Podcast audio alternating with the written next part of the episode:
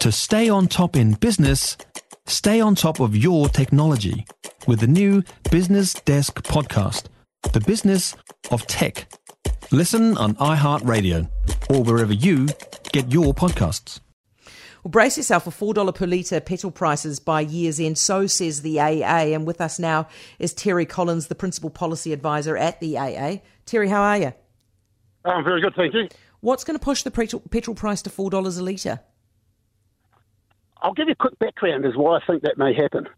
Right now, we've got fuel inventory internationally well below its five year averages. So that means we haven't got full tanks everywhere.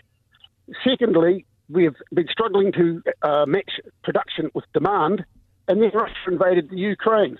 So last Wednesday, they decided that they would not buy any crude product from Russia within the next six months, and no refined product within before the end of the year is concluded.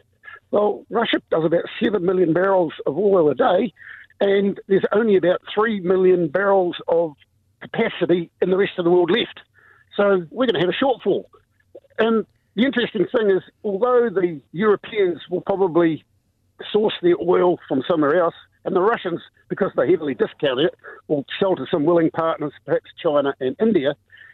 The way that the logistics have been worked out is no pipelines and shipping to different parts. That all has to change within a matter of months. So there's going to be demand for tankers, there's going to be demand for shipping. Um, I, would, I think the term a perfect storm isn't the right thing to call this. It's just a storm. So we expect to see um, prices at least over $3. I've just been on a road trip, saw 91 for $2.92. I've just gone past and seen 95 for $3.08, and I've seen 98 for $3.16.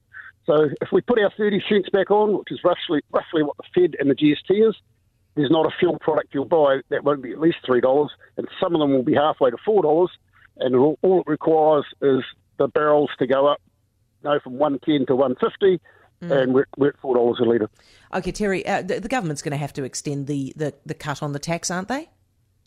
Well, yes, but they've got to find that for every, the three month cost for the Fed was two hundred and fifty million. So they better have a no some, some some extra money lying about because it's the AA's position that our roads are not maintained to the level that they should be currently. Mm. In fact, more money should be going into them, not less.